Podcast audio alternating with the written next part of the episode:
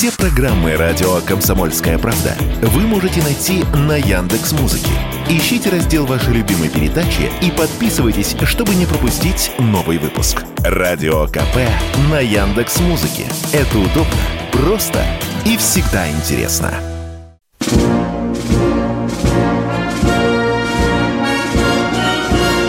Военное ревю полковника Виктора Баранца. Здравия желаю, дорогие радиослушатели, читатели «Комсомольской правды». Мы начинаем очередной выпуск военного ревю. Начинаем и заканчиваем, разумеется, как всегда, вдвоем. Я Виктор Баранец. И я Михаил Тимошенко. Здравствуйте, товарищи. Страна, слушай. Приветствуем всех читлан и господина Никто. Громадяне, слухайте сводки Софинформбюро. Дивись, Микола. Поехали, Виктор Николаевич. Дорогие друзья, уважаемые и неуважаемые товарищи, вы вчера очень справедливо сделали мне замечание, что вынесенную в повестку дня тему я раскрыл только в начале второй части. Буду исправляться. Потому сегодня заявленная тема, как будем отвечать на поставки танков Южной Кореи на Украину, я сначала и отвечу, как это э, положено. О каких танках идет речь? О танке «Черная пантера». Это южнокорейский танк с очень большими наворотами. Там вы можете найти и ТИУС, танк информационного управления системой, БИУС. Это, пожалуй, самый навороченный по части электроники танк в мире, потому он считается самым дорогим в мире. По-моему, восемь с половиной миллионов долларов. Да. Ну и коротко о его уникальности. Меня больше всего поражает, конечно, скорострельность. Боекомплект у этого танка сорок э, снарядов. Внимание, какая скорострельность? Скорострель... Обратите внимание, пятнадцать выстрелов в минуту. Это почти что пулемет. Серьезная штуковина. Но что в поставной части? Что там особливо? Пушка сто двадцать миллиметров. Два пулемета семь шестьдесят два и двенадцать семь. Что еще? Движок тысяча пятьсот лошадей. Ну, такого мы э, видали. Что еще? Ну, э, комплекс активной защиты. Да, есть такой. Там замечает вражеский снаряд за сто пятьдесят метров, посылает навстречу ему свой снаряд. Он там за пятнадцать метров его уничтожает или сбивает с траектории. Вот такая эта машина. Что говорит нам разведка, включая и российская, что показали учения. И если в этот танк попасть болванкой, это говорят наши спецы, разведчики, электроника это к чертям собачьим вылетает. Ну, вот вам и накрученный э, украинский, вернее, южнокорейский танк. Да, сейчас Южная Корея ведет переговоры о том, чтобы поставить Киеву несколько десятков таких танков. Ну, естественно, естественно, мы же должны думать, а как будем реагировать. Возмущение здесь не поможет. Я думаю, чтобы хорошим ходом могло бы быть то, чтобы Россия предоставила Северной Корее, предварительно сняв, естественно, эти дурацкие санкции, мы могли бы поставить парочку «Искандеров», оперативно-тактический комплекс, в Северную Корею. Да? Мы могли бы поставить, ну что, «Калибры», «Кинжалы», с «Циркончиком» можем поделиться, можем свои прекрасные системы РЭБ Кипчинину предоставить. Ну что, можно еще в лизинг сдать атомную подводную лодку. Ну, по-американски. Байден, дурачок же, когда сказал, мы даем Австралии восемь атомных подводных лодок, но без ракет. Ну, мы же индивидуально давали э, э, э, лодочку атомную, да? Ну, так вот мы Северной Корее дадим. И тоже скажем, прикинувшись дурачками. Да, без ракет, без ракет. Но еще бы я хотел обратить внимание на одну любопытную вещь. Вы знаете, что у нас есть военная академия Генерального штаба. Недавно на семнадцать человек китайцы увеличили свой контингент на обучение. Я посмотрел сейчас спецфакультет нашей академии Генштаба. Учатся ли там северные корейцы? Нет. Товарищи, северные корейцы, милости просим военную академию Генерального штаба. Ну, а теперь к нашим делам, к нашей специальной военной операции. Ну, что здесь происходит? Я буду говорить о самом главном. Конечно, бои за Артемовск и, и он же Бахмут по-украински, они находятся в центре э, сегодняшних э, сражений. Что там произошло любопытного? Вот вчера, например, сколотили огромную бронегруппу украинцы и решили прорваться по дороге через Часов Яр и, по-моему, Хромово. Это единственное, они ее сами называют дорогой жизни. Сколотили эту бронегруппу, рванули по этой дороге, и там же э, э, были очень серьезно биты штурмовиками э, группы э, Вагнера. Этот факт признают и сами украинцы. Ну, а теперь посмотрим, какие там оценки мелькают в украинских соцсетях. Там выполз на один из телеканалов генерал ВСУ Сергей Кривонос. Это зам э, командира сил специальных операций. И вот он советует, дает советы своим войскам действовать по гитлеровской тактике. Очень... Посмотрите примитивизм. Наступайте там, где меньше всего русских в окопах. Гениальная мысль. Ну, просто, я не знаю, Клаузевиц, наверное, бы там нервно курил в сторонке. Что еще э, известно? Вот стало известно от пленных, которые пришли на наши позиции с белым платочком э, из Часов Яра, сказали, что там люди массово бросают оружие, поднимают лапы, идут в нашу сторону. И более того, там уже отмечаются и э, бунты. Любопытна еще одна маленькая деталь, даже существенная. Э, россияне захватили в плен военнослужащих десятой отдельной горно-штурмовой бригады, которая лично, лично, подчеркиваю, лично пан Зеленский дал название Эдельвейс. Вам это ничего не напоминает? Мне напоминает. Я вот только... Вот да. Давай ее пусть будут да. звать Эдельвак. Я теперь жду, пока Зеленский своим указом назначит другим бригадам название, ну, допустим, «Мертвая голова», «Велика Украина», а может быть, дойдет у Мишки до того, чтобы Бранденбург на, на, назвать. Что еще параллельно со специальной военной операцией? Что происходит? Вот замминистра иностранных дел Мельник просит чуть ли не на коленях у Запада в десять раз, в десять раз увеличить э, военную помощь Украины. Не слабо, да? Ну и теперь о, об одном еще крайне любопытном факте. Стало известно, что в украинских соцсетях, вообще э, в российских соцсетях э, хозяйничает огромное количество так называемых подставных сайтов или ресурсов. Запоминайте это. Когда вы будете заходить сегодня, допустим, на военное ревю, вы там справа такая колоночка есть, вы увидите там огромное количество украинских ресурсов. Но это еще не все. Многие из этих ресурсов, конечно, они принадлежат ЦПСО, это уже абсолютно установлено, маскируются под российские. Сначала изображают хитрую поддержку специальной военной операции, а потом пластиночку переворачивают. И если лопоухий россиянин не разжует внутреннюю начинку таких сообщений, он просто попадется на эту дешевую, но вонючую украинскую лапшу. Теперь внимание, что касается нашего военного ревю. За нашим военным ревю закреплена целая группа малограмотных, но очень злых сотрудников ЦПСО, семьдесят второй, семьдесят второй центр. И вот смотрите, что происходит. Вчера пришло сообщение, что сын Пескова отслужил у Вагнера артиллеристом. О чем мы и сообщили. Естественно, мы тут же сразу с Михаилом Тимошенко были подвергнуты артиллерийским нападкам этих вонючих цепсошников.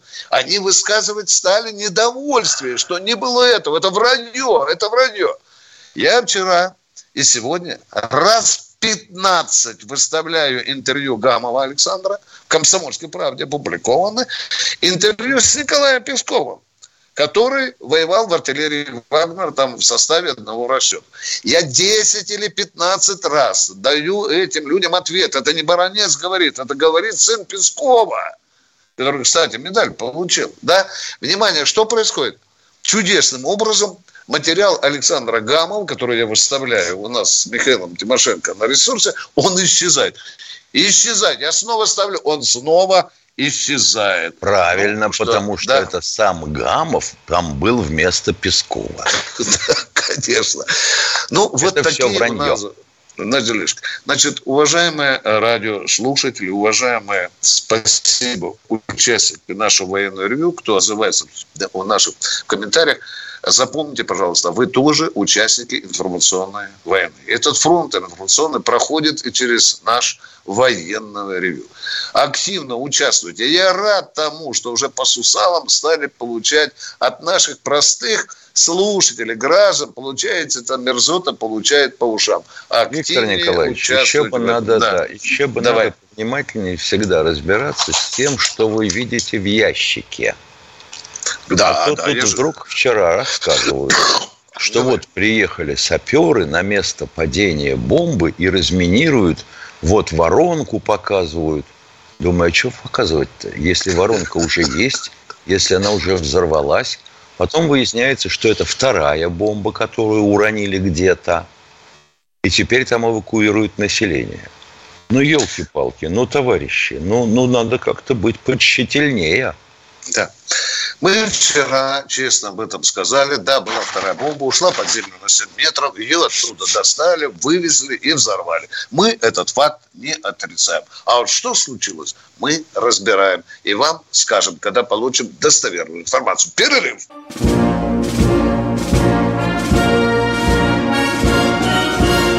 Военное ревю полковника Виктора Баранца. Полковник Михаил Тимошенко, не только Баранец, внимательнейшим образом намерен выслушать ваши звонки, уважаемые товарищи. И кто же у нас? Вадим, Москва, вроде бы, я так понял. Здравствуйте. А, Владимир, Владимир здравствуйте, Владимир из Москвы. Здравствуйте. Вопрос, уважаемые ведущие. Сталинградская битва длилась двести суток, Курская пятьдесят. Варшаву взяли за три. За трое суток, Кенигсберг за восемь, Берлин за шесть. Начало боев за Авдеевку восемнадцатого апреля двадцать второго, начало боев за Артемовск четвёртого августа двадцать второго года. Чем объясняется разница такая во времени выполнения аналогичных боевых задач? Крайне вашим невежественным сопоставлением этих боевых действий. Этим, только этим я объясняю ваш вопрос. Вы совершенно не понимаете природы той войны и этой войны. Это дилетантский вопрос, уважаемый. Абсолютно так. Это совершенно разных два типа боевых действий. Я бы сказал проще, Виктор Николаевич, что там у нас была отечественная война, а здесь, здесь гражданская. Лок, а здесь локальный конфликт, по сути. Mm-mm. Локальный конфликт. И здесь мы воюем в белых перчатках. Вот и все. Вот вам и ответ.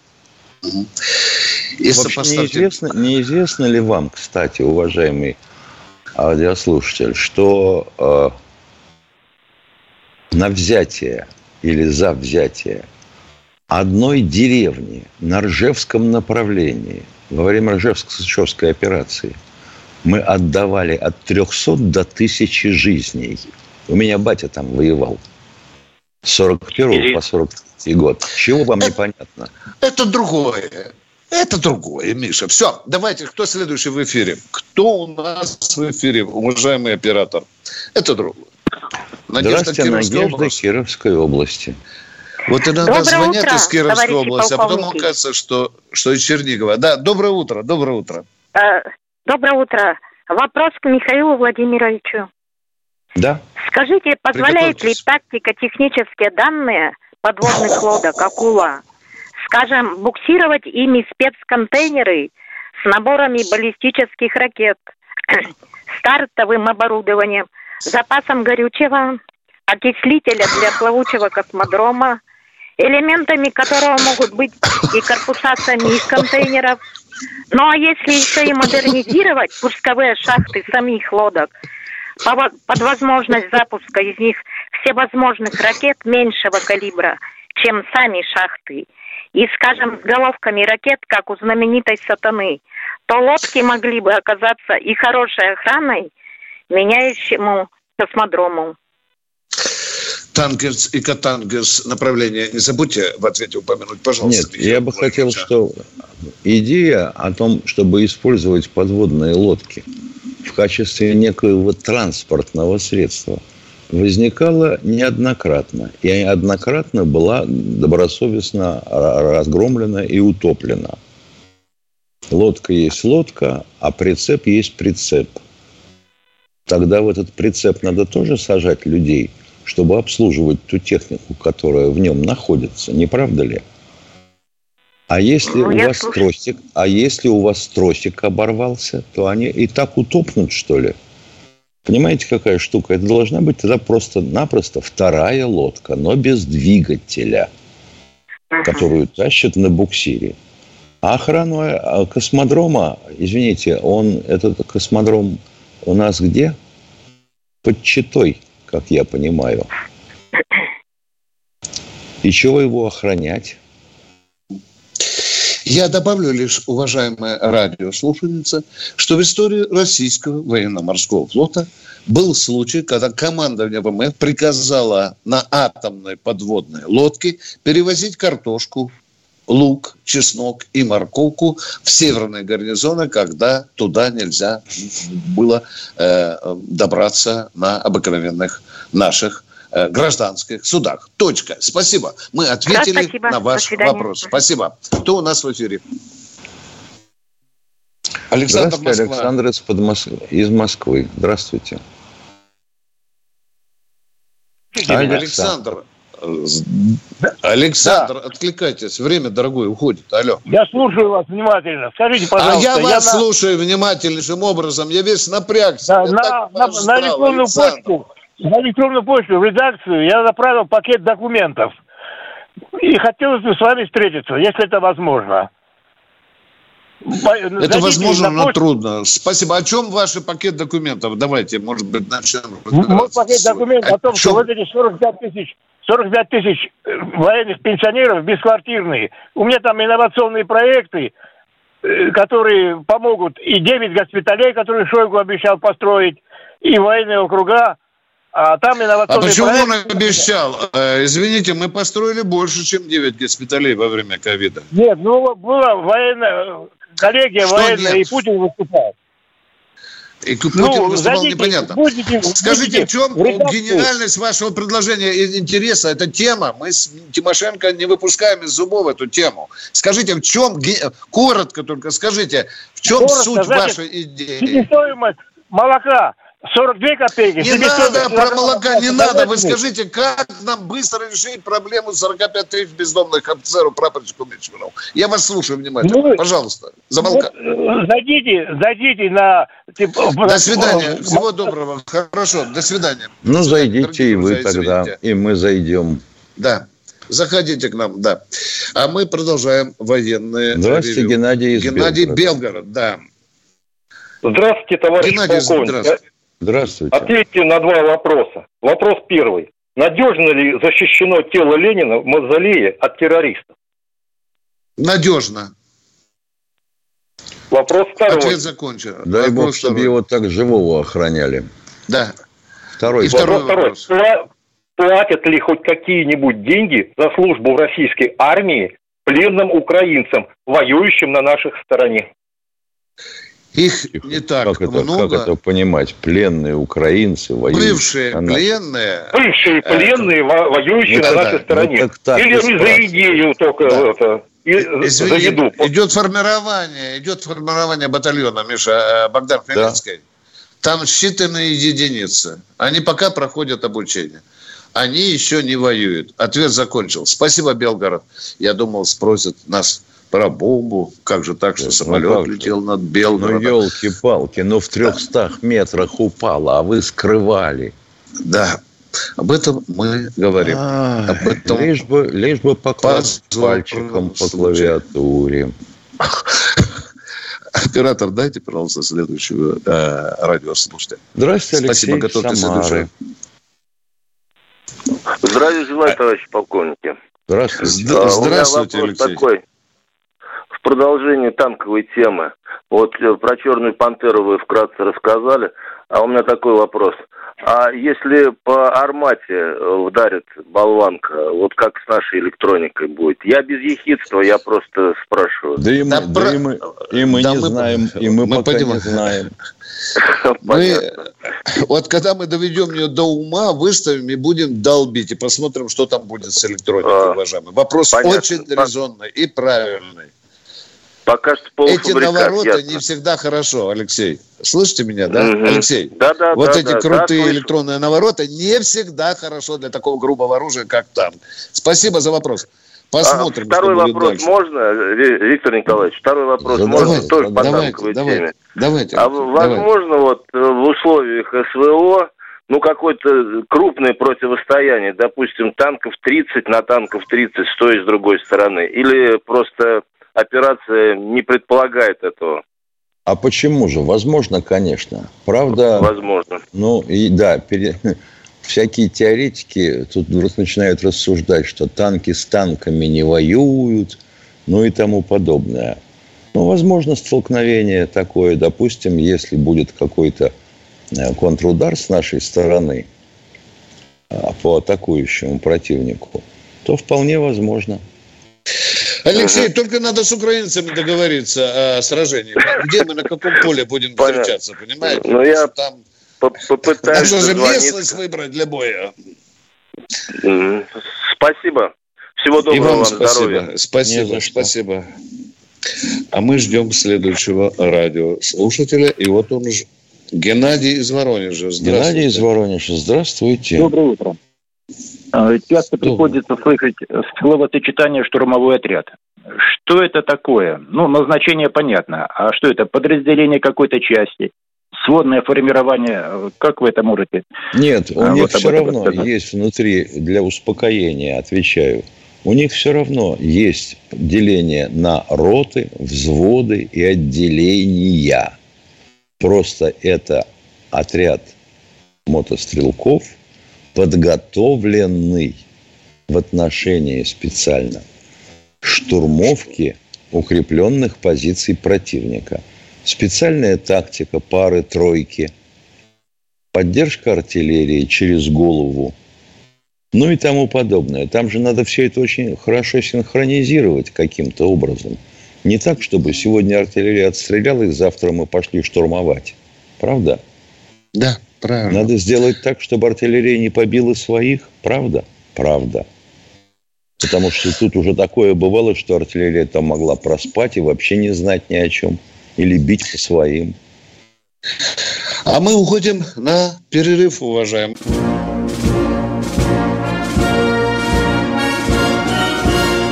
Военное ревю полковника Виктора Баранца.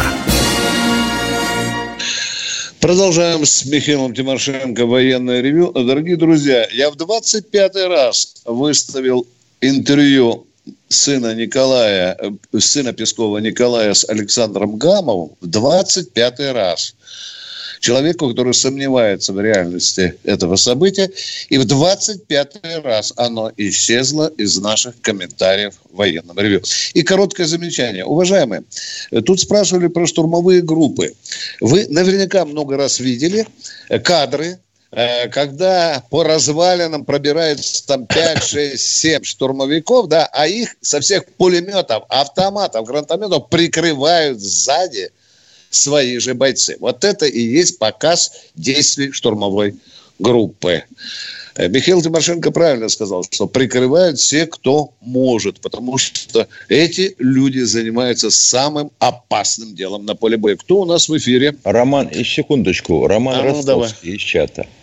Ага. Вот то, как только стало известно, что эти бомбы да. отстегнулись от э, Сушки тридцать четыре, немедленно в полк вылетела комиссия.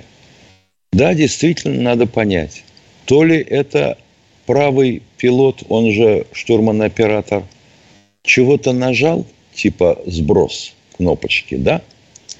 То ли это наземный персонал чего-то наблудякал. Допустим, что-то законтрил, а что-то не расконтрил. Достаточно сложна схема электрооборудования наших самолетов. Ну и потом не зря же говорили, да, сухой.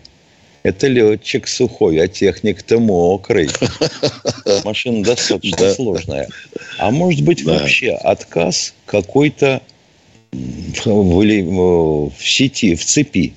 Просто вышел какой-то элемент из строя. Замкнуло или не замкнуло, вот и все. С этим надо разбираться. Пожалуйста, поменьше переживаний. Дальше. Кто у нас? Кто у нас в эфире? Пожалуйста, представьтесь. Анатолий из Кемерово. Анатолий из Кемерово. Здравия желаю, Кемерово, Анатолий Степанович, семьдесят шесть лет. Вопрос. Есть закон сто семьдесят восемь эф зэ о государственной социальной помощи.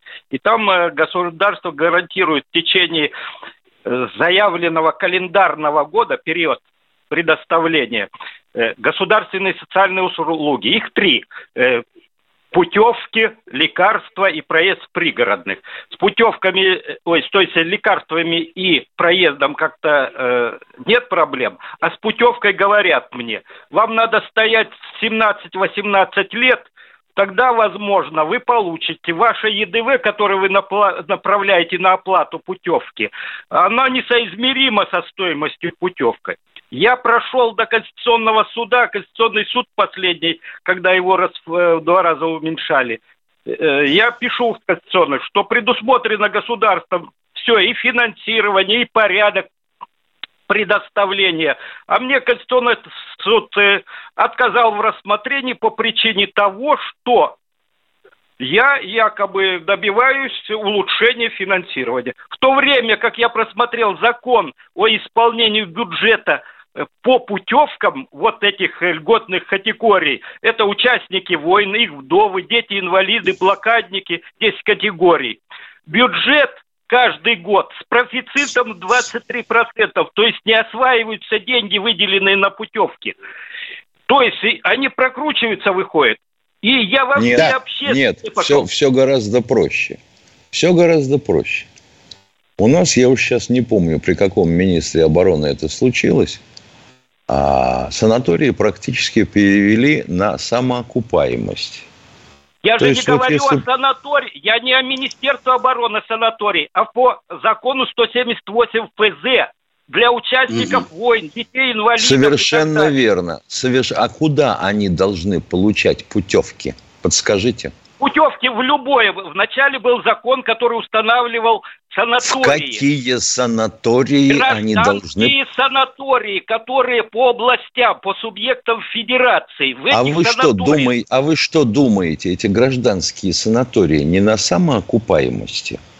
У нас все коммерциализовано. Нет, да ну. Так и из бюджета. Да ну. На меня выделили вот на двадцать первый год и раньше... Э, государство из бюджета выделило тридцать одну тысячу.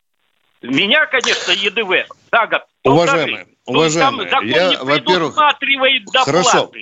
А уважаемые, государство санаторий. Вас кидает. Понятно, дорогой, остановитесь. Во-первых, я восхищен вашей способностью. Говорит, оно, внимание, помолчали немножко. Помолчали немножко, давайте пообщаемся. Во-первых, я благодарю вас за ваш бойцовский характер. Вот так и надо действовать. Они позвонили Баранцу с Тимошенко и завтра вам путевку выдадут. Вот так надо учить государство честно рассчитываться со своими гражданами. Вот так, как вы, надо тыкать носом государства в закон. Это, это действительно.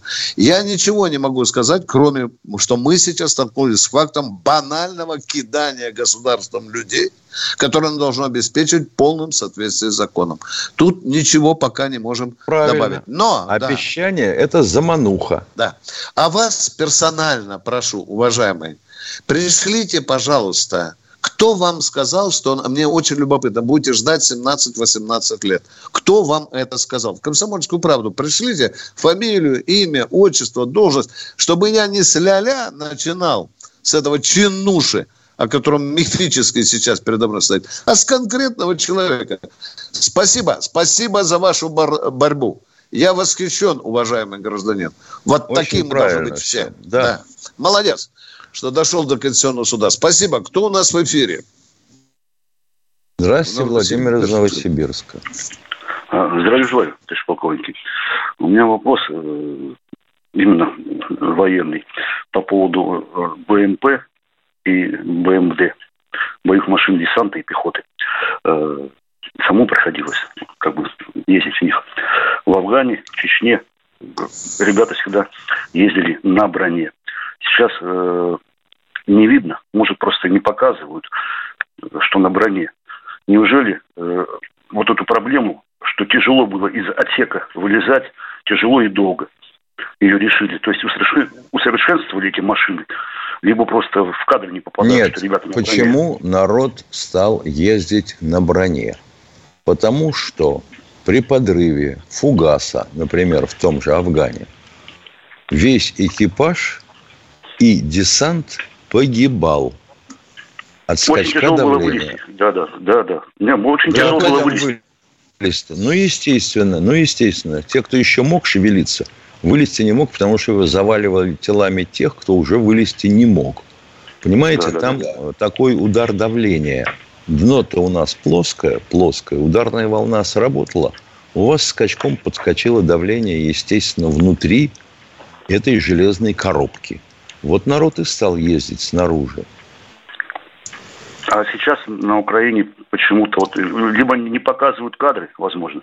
А вы думаете, а вы думаете, когда противотанковая мина рвется под гусеницей и колесом, оно лучше стало внутри? Да нет, конечно, я и спрашиваю. Ну может, вот и все, думаю, ответ вам, может, ответ улучшили, на ваш вопрос. Может, улучшили выход, но ребят на броне не показывают, штурмовиков. Ну тогда надо делать, кры... тогда надо делать консервную банку без крышки. Ну то есть ребята до сих пор ездят на броне. А, а вы разве не Сколько видели... Сколько можно говорить одно и то же? Уф. А разве вы не видели э, людей, которые сидят на броне и движется БМП или даже там танк, а? Ну, вот я повторюсь, либо вам показывают, может, я не видел. Да я извиняюсь, что все, большое спасибо. Ну, а я вот видел. Спасибо, спасибо. Вопрос по делу. двадцать шестой раз я даю ответ по поводу сына Пескова, ссылаясь на разговор Александра Гамова с Николаем. И только что сняли. Я снова вывешиваю. Я упорный мужичок. Буду дальше вешать. Если даже, Пес... Если даже Песков сейчас поедет обратно в Донбасс, и его там с паспортом в зубах, где написано, что он Песков, покажут по телевидению крупным планом, все равно в это не поверят. Те, кто не хочет верить. Ну, чего ты? Ну, а мы продолжаем военное ревю. Кстати, Песков был под другой фамилией. Кто у нас в эфире? В эфире. Валентин Пермь у нас, Миша. Здравствуйте, Валентин. Кто-то хочет спросить, а? Доброе утро. Доброе. А, Доброе. Офицер двенадцатого ГУМО. Идея такая просто шикарная. Хотел довести и узнать ваше мнение. Есть такие замечательные машинки, для, начиная с комплекса эс двести, эс триста, на четыреста не знаю, уже давно служил. Вот. Почему бы не на высоте там посчитают пусть специалисты и не подорвать эти маленькие термояды, чтобы все айфоны даже сгорели в, в карманах, при этом не, ну, может, стекла разобьются. Отвечаем на ваш вопрос. Юлий Харитон в свое время, а когда обсуждалась тема противоракетной обороны, совершенно авторитетно и справедливо заметил, что перехват ракетной атаки может быть только ядерным. Потому что при взрыве ядерного боеприпаса на достаточно большой высоте девяносто два процента мощности преобразуется в излучение. И там вышибает и электронику, и на земле. Вы совершенно правы. Но тогда и у вас тоже выбьет электронику. Понимаете? Если бы только вот да. противник... Вот так вот у нас да. что там, да. перерыв. Да, коротенький перерыв будет. Уходим на перерыв. Военное ревю полковника Виктора Баранца. Продолжаем Баранец, с Валентином Перми. Да. Валентин Пермь, пожалуйста, у вас был второй да, вопрос. Да, да. Слушаем второй вас. Второй вопрос, да. коротенько. Я так понимаю, что ПВО Украины не подавлено, да, то есть не имеем возможности провести ковровые мощные бомбардировки. Да, до конца по не под на сто процентов не подавлено, да, да. То есть провести того, ковровые бомбардировки системы. С бетоноблейными, ну, со всеми, так скажем, средствами возможными не имеем возможности. Если я скажу «да», вы начнете смеяться. Да. Но почему смеяться-то? Если бы, смешно, если честно. Если бы что... Да вот, а смеются же над нами. Вот над нами да, же ну, смеются, ну, товарищи из ЦПСО, да. Для того, чтобы снайперской сбросить эту бомбу, надо же ее бросать не с пятнадцати километров, а с десяти. Она же, понятно, черт его знает, да, куда понятно, полетит. Понятно. Для этого надо иметь э, определенную высоту. А если садиться на эту высоту и уже стингером... Стрелой, ну, понятно, что, что попадает в зону поражения, и тут да, уже невозможно это делать. Безусловно.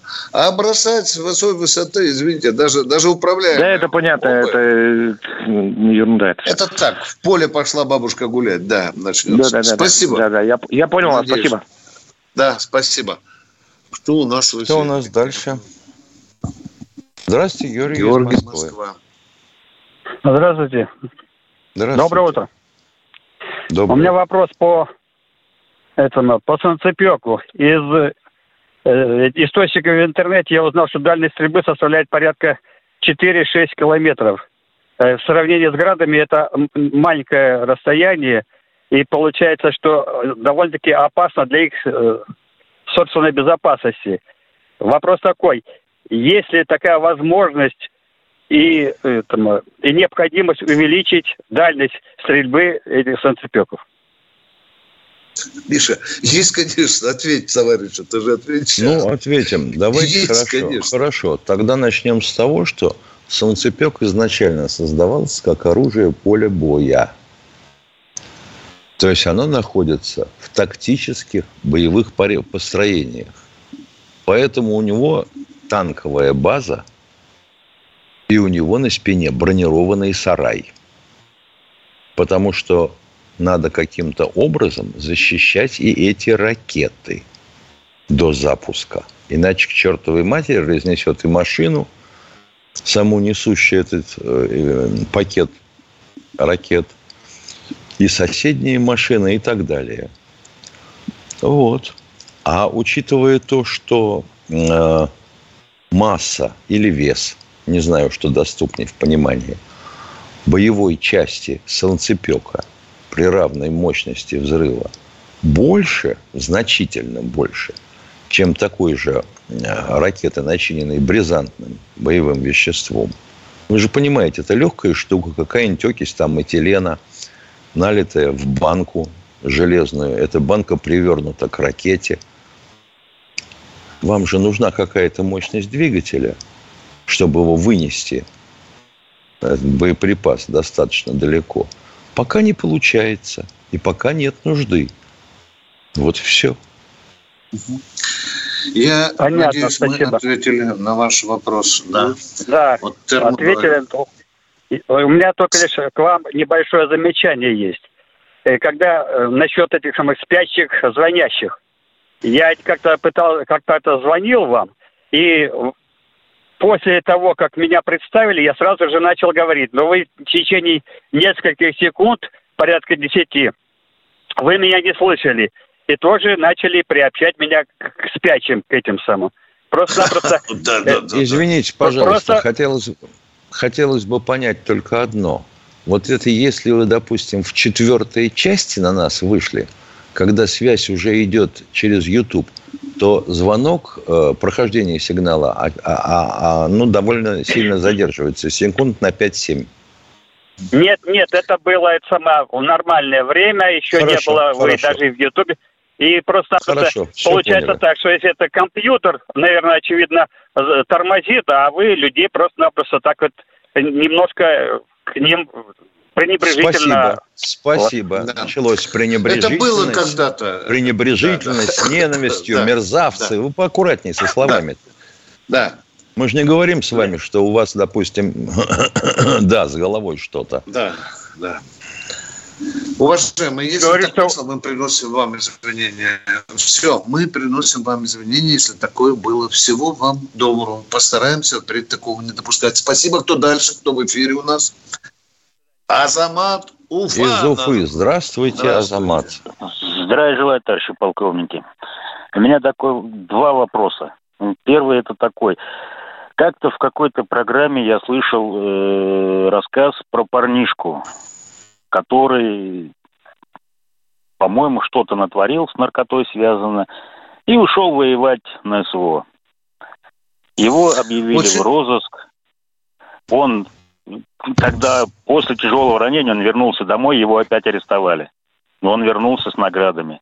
И он потом опять бросил этот браслет и опять ушел воевать. Не расскажете ли судьбу этого парня? Что с ним? Как? Не расскажем, потому что как-то, где-то, когда-то... Я не помню, чтобы в нашей программе такое было. Не расскажем. Вы услышали это не, в чьей-то программе. Нет, это нет, было нет, нет, у Соловьева. Нет, да, да, потому мы не ну, слышали. Так к Соловьеву да. и обращайте вопрос. Да. Ладно, и хорошо, второй, второй вопрос, вопрос. Пожалуйста.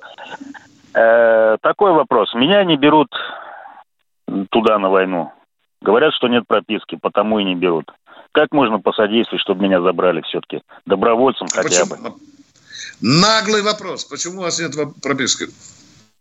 Вот так в военкомате говорят, у вас нет прописки, мы не можем вас взять. Почему у вас нет прописки? Бывшая живете... жена выписала по суду. Ага. А? То есть а. у вас вообще, значит, нет никакого жилья? Нету.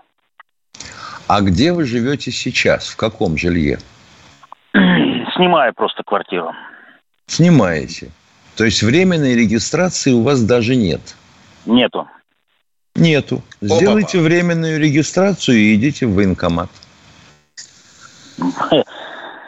Второй год пытаюсь сделать временную регистрацию, но получается. Ладно, спасибо, раз не сможете спасибо. тоже помочь уйти на войну. На каком основании, Нет. скажите, вам не дают временную регистрацию? Ну, мы же взрослые люди. На каком? У меня некому прописаться на временную регистрацию просто. Нет, кто бы прописал к себе. Вот, вот интересно. Когда люди приезжают, допустим, из Узбекистана или еще из какой-нибудь Киргизии, они находят места, где можно временно прописаться. А вы, исконно русский гражданин, российский гражданин, места такого найти не можете? По шестнадцать человек. Вот у меня был случай, я писал об этом. Миш, в одной квартире шестнадцать человек прописаны. Временно. Временно.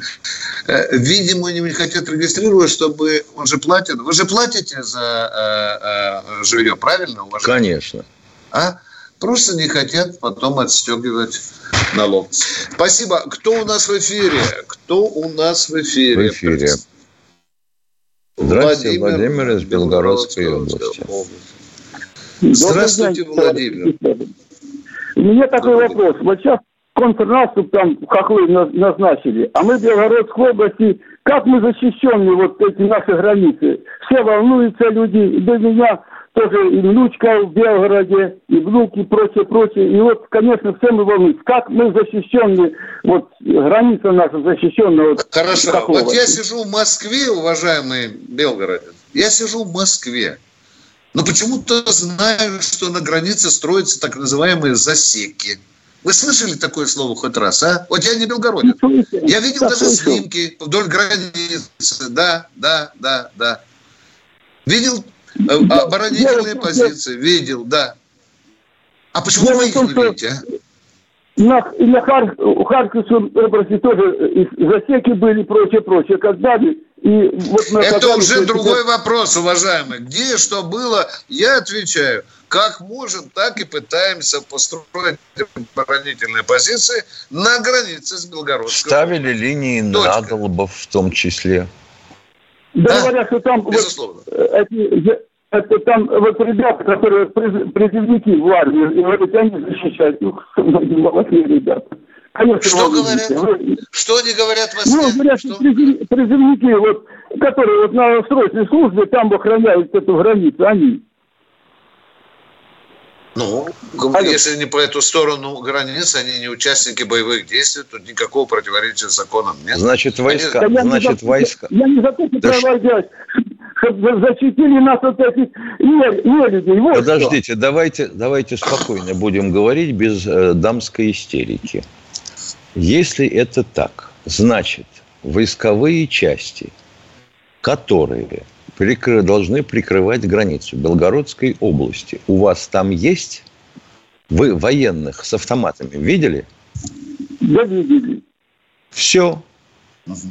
А уж какой он там есть? Срочник, контрактник. Это второе. Сейчас кто-то скажет, а почему же они летают? Диверсионные группы заходят. Нету, нету у нас такой возможности нас сто процентов защитить. И никогда не будет. Все, на сто процентов нет. Кто у нас в эфире? У нас сколько осталось? тридцать секунд О, осталось. Какой тридцать тут эфир? Как жалко. Прощаемся до завтра. завтра. Завтра понедельник. Мы выходим в эфир в шестнадцать ноль три. три, правильно да. я формулирую? Да, да, Михаил? да. Да, да правильно. Да. Это будет военное ревью. Естественно, желательно военные вопросы. Ну что, надеюсь, мы сегодня друг друга поняли. Извините, если что не так. Это было военное ревью. С вами были Баранец и Тимошенко. Всего доброго вам. Всего Спасибо. Вам доброго. Военное ревью полковника Виктора Баранца.